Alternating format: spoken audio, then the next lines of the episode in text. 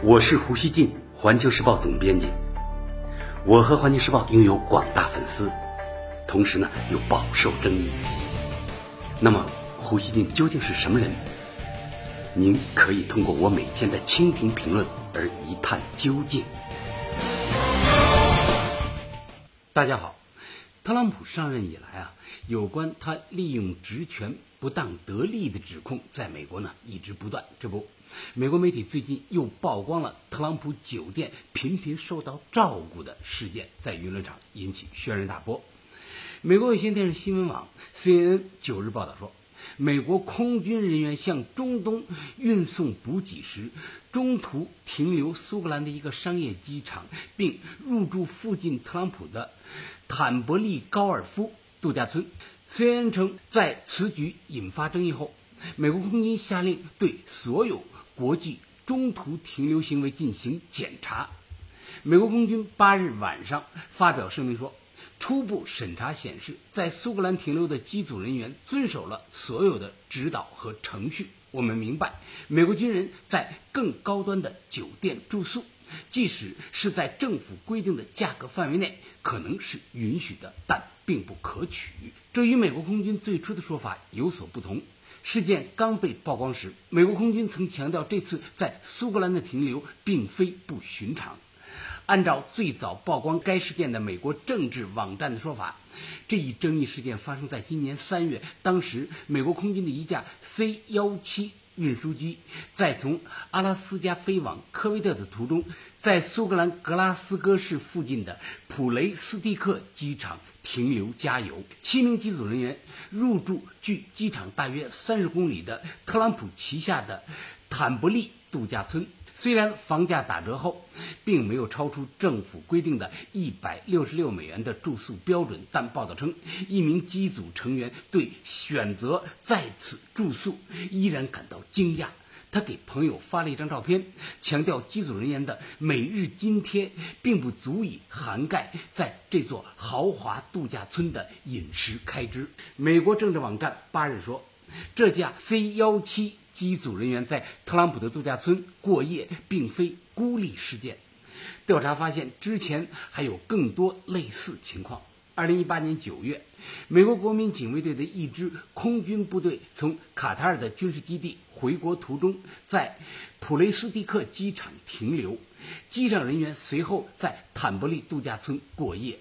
而自二零一五年以来，美国军机在此停留以及人员住宿的次数呢逐年增加。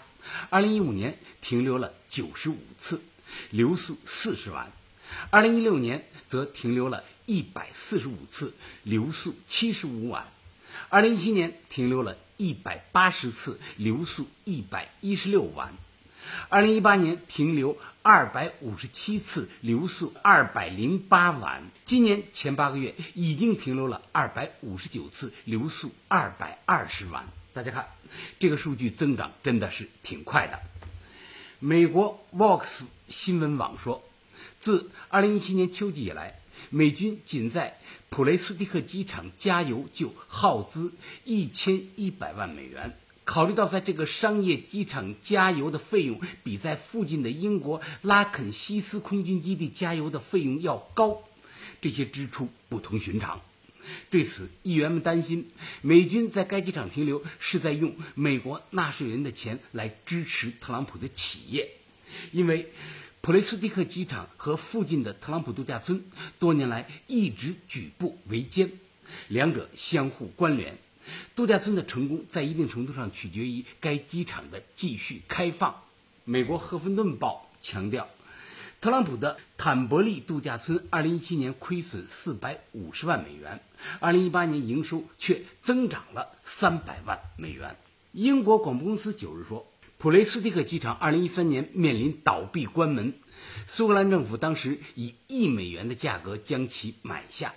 今年六月，他又面临出售命运，但目前为止还没有找到买家。不过，据苏格兰人报披露，美军呢已与该机场签订了新合同，把原本将于今年十月到期的合同延长到2024年。英国卫报说。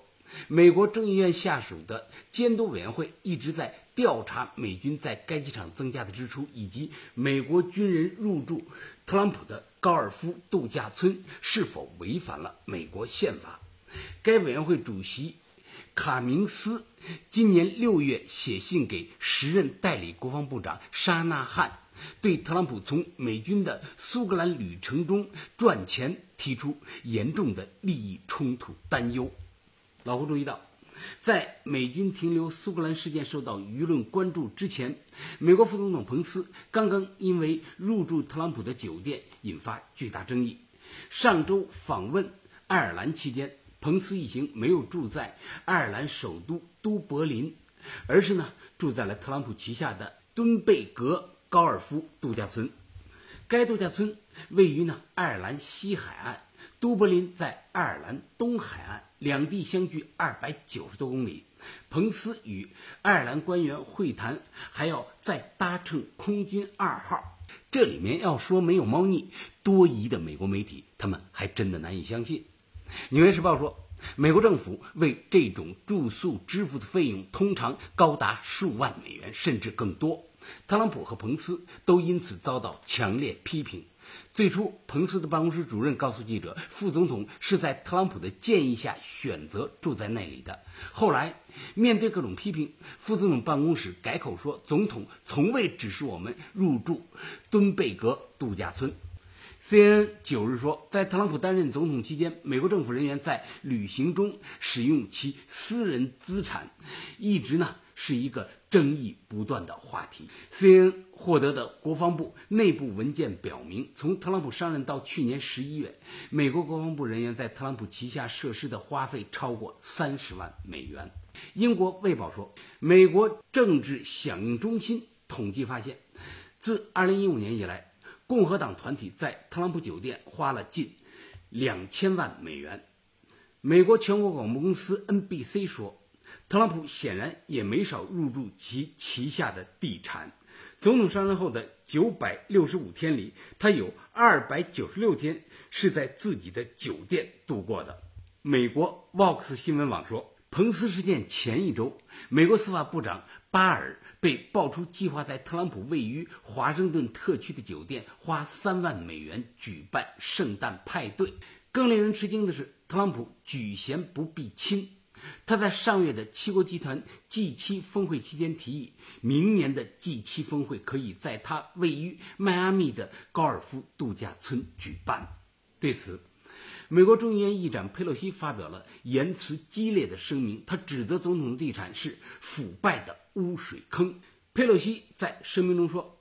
特朗普总统正在违反宪法，他为自己奢华的度假酒店赚钱，最终呢把自己的利益置于美国人民的利益之上，这是违宪的。Vox 新闻网说，过去美国总统一般是与自己持有的可能导致利益冲突或者不当指控的商业利益划清界限，特朗普却不这么做，他让儿子管理着自己的商业帝国。纽约时报称。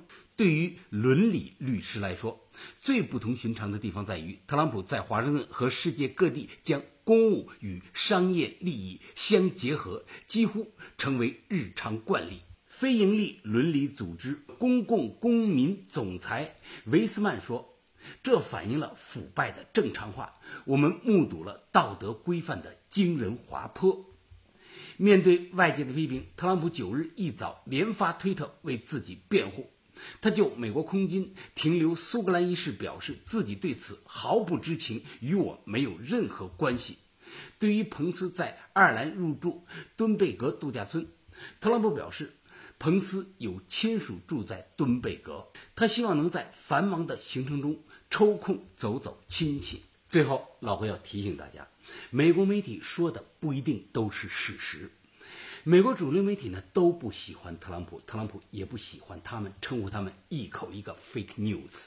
除了接受 Fox 电视台采访，特朗普几乎冷落了所有美国大媒体。